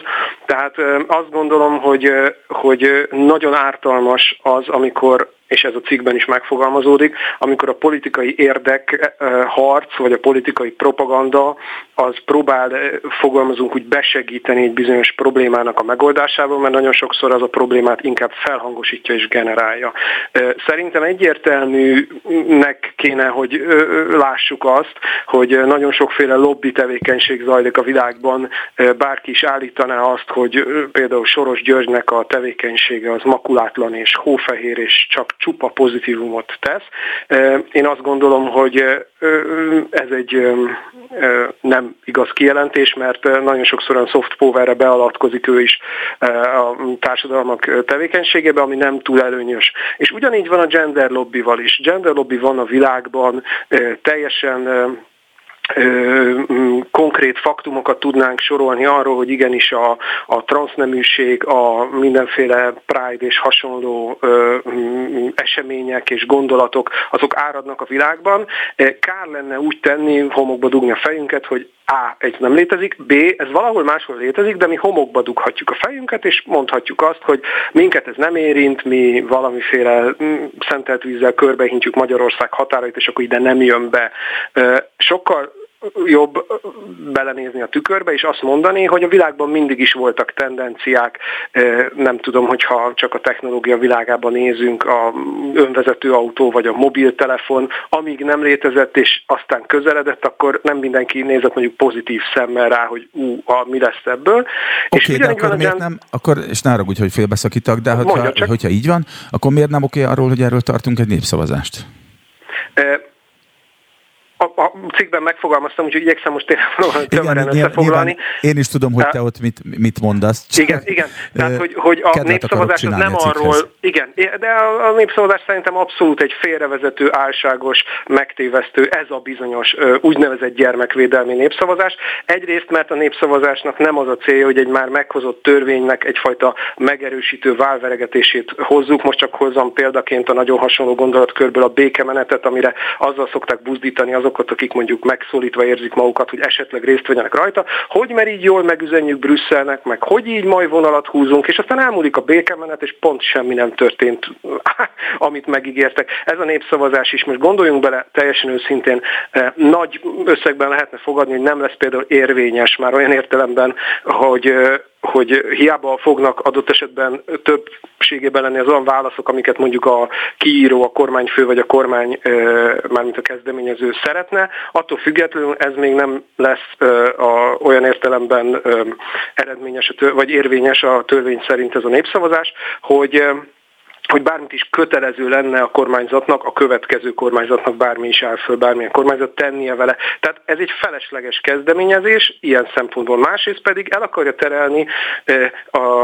a a lehetőségét el akarja csatornázni a valós párbeszédnek, hogy arról beszéljünk, hogy van a világban gender lobby, Magyarországon nagyon enyhe módon van jelen, és még lehetőség volna arra, hogy indulatmentesen, és szerintem ez már az összes témát, amit ugye itt a Görög Ibolya protokoll szakértő asszonnyal is beszélgettetek, érintette, hogy hogyan kéne bármilyen témát, igyekeztem itt a végén, már volt egy pici lehetőségem belehallgatni, hogy bármilyen témáról is hogyan akarunk beszélni, és az a kisarkítás, az a fekete-fehér szemléletmód, amit a kormány például ebben a témában is, de nem csak ebben a témában képvisel, az teljesen, nem csak én mondom, egy jezsuita szervezetnek a kommunikációs vezetőjére, egy konzervatív újságíróira is hivatkozok, illetve nem csak egyre, hanem több ilyenre, az lehetetlenné teszi az árnyalt párbeszédet, a valóságról szóló párbeszédet. Igen. Bárki megnézi a kérdéseit ennek, vagy nem tudom, a felvetéseit ennek a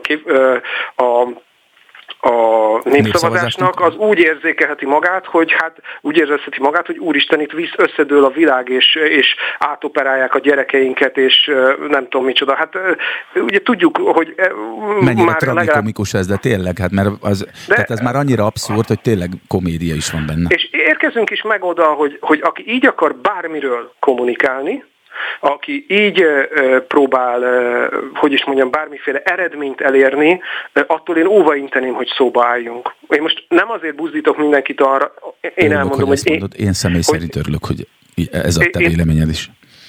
Én azért nem fogok részt venni ezen a népszavazáson, hiszen nem fogok részt venni, nem is értem, hogy miért jó az bárkinek is, de szerintem ez egy politikai stratégiázás, hogy ilyen érvénytelen szavazatokat küldjenek. Azért nem veszek részt rajta, amiért nagyon sok olyan propaganda termék van, amit én olvasatlanul szemetesbe dobok, mert nem nekem szól. Én azt gondolom, hogy gondolkodó, felelős tagja a társadalomnak nem vesz részt ilyesmiben, sem pró, sem kontra. Hát még néha jók ezek a termékek. Én volt, hogy begyújtottam egy olyan politikai propaganda termékkel az elmúlt napokban, amikor még kicsit hidegebb volt a cselédkályhánkban, amelyik arra alkalmas volt, nem volt túl cellulózos, hanem tényleg ilyen több fatartalma volt. De visszatérve a realitásnak a talajára, én azt gondolom, hogy nagyon álságos, nagyon megtévesztő, és azt gondolom, hogy a társadalmi gondolkodásnak a rombolására alkalmas egy ilyen kezdeményezés, mint például ez a bizonyos népszavazás. Gondoljunk bele, hogy kezdeményeződik, és talán lesz is, ha jól figyeltem itt az információkat, egy másik népszavazás, hogy mikor azt majd valaki valamikor kiírja, talán ugye az új köztársasági elnök. Ez a Fudan Egyetemről szóló népszavazás, illetve talán még, de bizonytalan vagyok ebben az információban, arról, hogy népszavazáshoz kötődjön-e az, hogy kiléphessünk az Európai Unióból vagy a NATO-ból, nekem ezek rémlenek. Na most azok valós dilemmák, amiben a nép jelezheti az aktuális kormányzat felé, hogy erről ezzel igenis foglalkozni kell.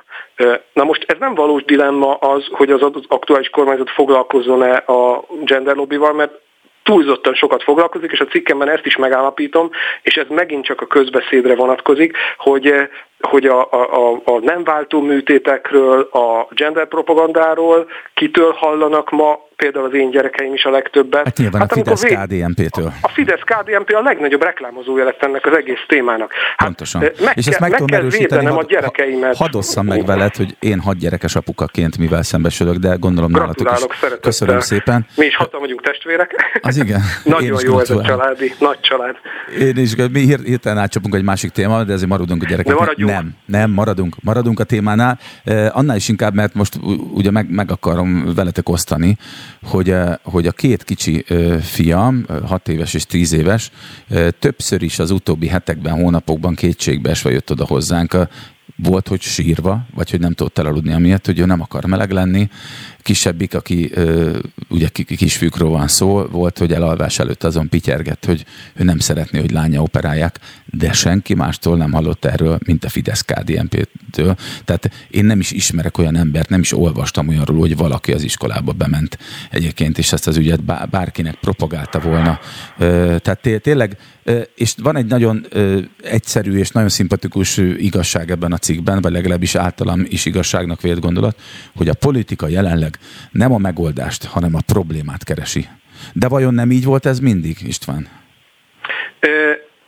Hát Mindig nem éltem, de a történelmi tudásom az arra sarkal, hogy azt mondjam, hogy amikor a politika étoszát keresem, akkor szeretek ott a görög környékre visszamenni, és attól megint csak óva intenék mindenkit, hogy a politikát önmagában egy morálisan, ugye sokféle szempontból használjuk a jó meg a rossz kifejezést, most a morális oldalról szeretném megközelíteni, hogy morálisan rossz dolognak tartjuk. A politika az egy eszköz, és talán a Török Gábornak van egy ilyen könyve, a Lakott Sziget című könyvére utalok, hogy ahol emberek voltak, ott mindig kialakult a politika. Tehát, hogy ez nem egy olyan dolog, amitől így, mint egy ilyen fertőzéstől távol kéne magunkat tartani, olyannyira, hogyha azt mondanánk, hogy a politika mindig csak árt, akkor azzal eljutnánk odáig, megint csak a görögöket idézem, hogy aki nem politizált, arra ők azt a kifejezést használták. Idióta, így van. Idiótész, igen, ez az idiótának fordítjuk magyarul, aki nem akart vagy nem foglalkozott a közügyeivel. Tehát szerintem nagyon fontos az,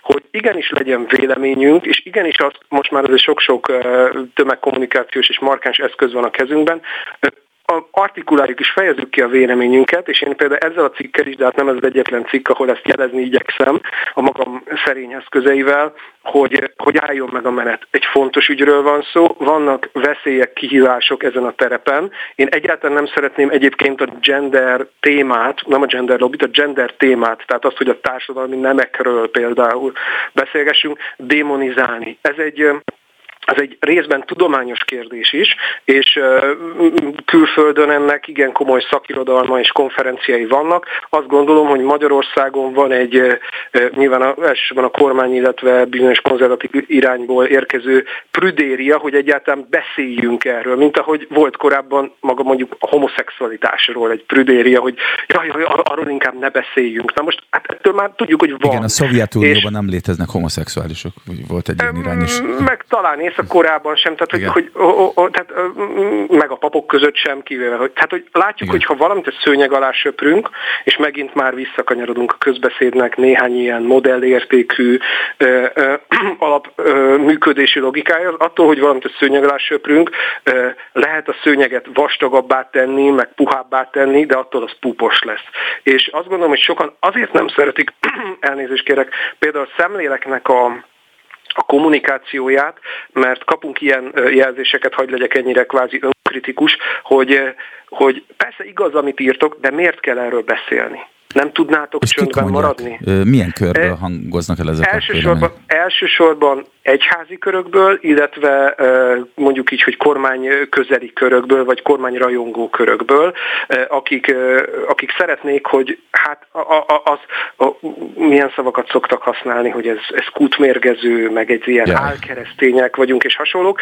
Ugye azért azt tudni kell, hogy nekem teológiai végzettségem van. A ez magyar érződik a cikken is. Uh-huh. A Magyar Katolikus Püspöki Karból, most nem akarok számokat mondani, de nagyon sokakkal személyes, közvetlen, néhányukkal még tegeződő, tehát igazán baráti a kapcsolatom. Miért akarnék én például személyesen ártani akár ezeknek a személyeknek, akár magának az egyháznak? Az a helyzet, hogy ha most már voltak ilyen történelmi perspektívák, az egyházszakadások, azok mindig akkor következtek be, amikor valakik a párbeszéd helyett, és akkor megérkezünk megint a közbeszéd egyik ilyen fő motorjához, a helyes művelt párbeszédhez, párbeszéd helyett ki akarják találni, hátra vonulva, zárt ajtók mögött, hogy az a másik, az biztos azért mondja meg, csinálja ezt, azt, amit, és akkor jól majd üzengetünk egymásnak, kiszögelünk mindenféle üzeneteket, és majd jól kitagadjuk egymást ugyanabból a közösségből, amihez tartozunk. Úgyhogy hadd hívjam föl éppen itt frissen a kedves rádióhallgatók figyelmét, akár neked is, ha számítógép van a közeledben, hogy most néhány perccel ezelőtt 4 órakor megjelent egy újabb cikk a Szemlélek felületén, amit ráadásul egy katolikus püspök írt, és ő egy katolikus érseknek üzen a Szemléleken keresztül, mégpedig itt szintén a választás témájában. Én nagyon üdvözlöm, és hát nagyon hálás voltam, amikor tegnap éjszaka megkaptuk ezt a levelet, hogy ő nálunk a Szemléleken szeretné ezt az üzenetet megjelentetni, mert hajrá párbeszéd, és visszautaljak egy kicsit, bocsánat, hogy így megelőlegezem akár a felvetésedet, amit a Görög Ibolyával beszéltetek, egy kicsit talán a beszélgetés vége, ennek a beszélgetés résznek a vége olyan negatívan, vagy nem túl optimistán zárult. Inkább így mondanám én is, igen, hogy nem sikerült olyan nagyon optimistára zárni. Én Azt gondolom, hogy reálisan érdemes kitűzni a célt. Nem gondolom, hogy teljes egyetértésre kellene törekedni egy adott társadalomban. Azt gondolom, hogy sokkal fontosabb, legalábbis első lépcsőfokként a megértés felé nyitni ablakokat egymás felé. Nem az a lényeg, hogy mindenki ugyanarra a pártra szavazzon, most akkor így nevesítve ezt mondjuk a választások kapcsán, de ha már én nem gyűlöllek téged azért, mert egy másik pártra fogsz szavazni, hanem megértem, hogy neked azok a szempontok fontosak. De úgy gondolod, hogy te akkor hozol jó döntést, ha, akkor azt mondom, hogy nem biztos, hogy szimpatizálok veled, még nem is biztos, hogy meggyőztél engem, de elfogadom, hogy értem, hogy te miért teszed meg ezt a lépést, és adott esetben, ha benned megvan ugyanaz a nyitottság, te megérted, hogy én miért teszem meg a tőled különböző másik lépést. És például rokoni kapcsolaton belül is nálunk, én tudom, hogy van, aki máshogyan tervez szavazni majd vasárnap, mint én, és semmiféle gyűlölet meg ellenkezés nincs közöttünk, azt mondjuk, hogy te úgy, én így, és azt gondolom, hogy igen, tehát hogy ezt nem érzem általánosnak, sokkal inkább azt érzem, hogy nem csak a közösségi média felületeken, hanem a baráti közösségekben, és hagyj hozzam, nyissak egy kicsit egy másik irányba perspektívát, a keresztény közösségeken belül akkora gyűlölködés van, akkora ellenkezés van, akkora kirekesztés van, én most nem szeretnék itt nagyon-nagyon személyesen lenni, de hogy hát nagyon sok olyan templom van, ahova mi a családunkkal nem tudunk szentmisére elmenni, mert tudjuk, hogy mind a közösség, mind pedig a helyi pap az egyértelműen bizonyos politikai irányba elkötelezett, és nem nézik jó szemmel, ha valaki oda bemegy, és tudják az illetőről, már pedig én nem rejtem véka alá, hogy az én keresztény értékrenden alapuló nézeteim, azok kizárják azt, hogy én bizonyos pártoknak hogy is mondjam, elfogulatlan rajongója legyek. És ha ma valaki megnézi akár a válaszolnának, akár a Telexnek a címlapját, ott is látható, hogy ilyen történet, ahol éppen egy budapesti zugligeti templomban ment egy olyan szintű kampányolás a Fidesz mellett, ráadásul hazug üzenetekkel való kampányolás, hogy én tudom, hiszen kapcsolatban vagyok zugligeti hívekkel is, hogy ott egy nagyon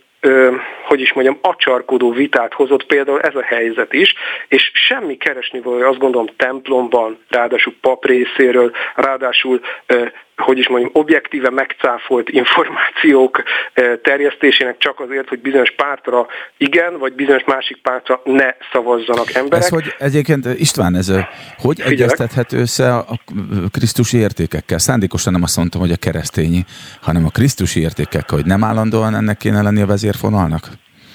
Mármint minek? Hát, hogy ez a fajta aktuál, vagy hogy bizonyítottan hazug dolgokat mégis állítok egy nagyon rövid távú politikai nyereségért, vagy bármilyen előnyért cserébe, papként, vagy lelkészként, vagy akárcsak önmagát kereszténynek való emberként, hogy ez nem megy szembe a krisztusi alapértékekkel. Nyilván ez egy szónoki kérdés csak. Igen, de megint csak ha csak a Bibliát nézzük, akkor már ott van benne a válasz, mert tudunk olyan apostolt, aki mondjuk rövidtávú anyagi érdekeket keresett, és tudjuk, hogy hogyan ért véget az ő élete, nem a legkövetendő példák között tartják számon a 30 ezüsttel összefüggésben tett cselekedetet. Aztán meg az öngyilkosságát sem így van. Nem kívánom senkinek azt az életpályát, amit az apostol, korábban ugye apostol. Ez milyen jó példa. De nekem úgy tűnt abból, amit elmondtál, hogy az őszint, mint hogyha jelenleg mondjuk a pillanatnyi magyar gyakorlat szerint az őszintesség az akár keresztény ellenes is lehet, mert van egy őszinte nyitott hozzáállásod, lehet, hogy másnak is, aki esetleg más véleményen van mint te, vagy mi, és hogy van, aki ezt mondjuk egyház vagy keresztény ellenesnek értelmezi, ez annyira abszurd nekem, és annyira elfogadhatatlan. Kezdjük pozitív megközelítésben. Az, hogy én most itt Győr mellett egy faluban élek, és nem töltöm a napjaim nagy részét mondjuk Budapesten, ennek ellenére azt gondolom, hogy egy kimagasló hatást ért el a Szemlélek mostanra. Mi is most is itt beszélgetünk, egy konkrét cikk alapján beszélgetünk, ahova fölkértek engem, de a Telex rendszeresen megjelenteti az írásainkat. Épp a mai napon fog egy amerikai katolikus konzervatív lapban a velem is készített interjú megjelenni. Ez azt jelenti, hogy az emberek nyitottak, érdeklődőek arra én általam képviselni próbált nyitottságra, a szemléletre, keresztény gondolkodásra, ami szerintem helyes, és úgy tűnik, hogy ez sokak szerint helyes, hiszen nyitottak, érdeklődők rá. Megfordítva a dolgot, most nem magamra utalva, hanem például talán a kedves rádióhallgatók is találkoztak a Hodász András, vagy nem sokkal korábban Gundel Takács Gábor esetével, amikor valamilyen témában egyik-másik személy, a két idézett személy között megnyilvánult, majd olyan szintű nyilvános a mindenféle portálokon és egyértelműen kormányközeli, magukat kereszténynek, magukat konzervatívnak gondoló, megmondó emberek által olyan kőhaigálás, kődobálás érkezett az illető személyek felé, hogy tudjuk, mi lett ennek az egyik kimenete az, hogy a Hodász András abbahagyta a Papi Frankó nevű YouTube csatornájának a folytatását. Sokan is valószínűleg azért, mert a saját társaságából gyalázták, mocskolták a legtöbben. Tehát nem párbeszédben legyetek vele, hogy vitatták, hanem egyszerűen ez a karaktergyilkosság, amiről sokat beszélünk, hogy a szó is. És amiben a regnáló kormány amúgy nagyon erős, és úgy hajlamos, és nem akartam ennyire aktuál politikába belemenni, de vasárnap mégiscsak választások lesznek, és az egyik, hogy is mondja, bizonytalanok egyik érve az, hogy de hát nincs az másik oldalon, ha egyáltalán van másik oldal, olyan karakteres, karizmatikus ember, akire ő szívesen szavazna. Hát pont ez az a rendszer, pont ez az a protokoll, ami számtalanszor megismétlődött az utóbbi 10-12 évben, ami egyre inkább lehetetlenné teszi azt, hogy kinőjön egy ilyen környezetben egy valamire való ellenzéki vezető. Szerintem teljesen alkalmatlan a környezet. De most nem is mennék el ebben az irányba, de bocsánat, erre azért, arra szeretnék reagálni, hogy azért sokszor hallom ezt, hogy nincs a túloldalon ilyen meg olyan alkalmas személy. Azért nézzük már meg Márki-Zay Pétert, és vonatkoztassunk el a kormány ellenpropagandának a gyalázatos, szintén ilyen karaktergyilkos üzeneteitől. Hát mi van Hódmezővásárhelyen? Hódmezővásárhelyen Márki-Zay Péter nagy fölénnyel nyert, aztán újra nyert, és Hódmezővásárhely prosperál, fejlődik, jelentős fideszes önkormányzati képviselőtestület mellett képes nem csak egyenesen vezetni, hanem pozitívan vezetni egy várost.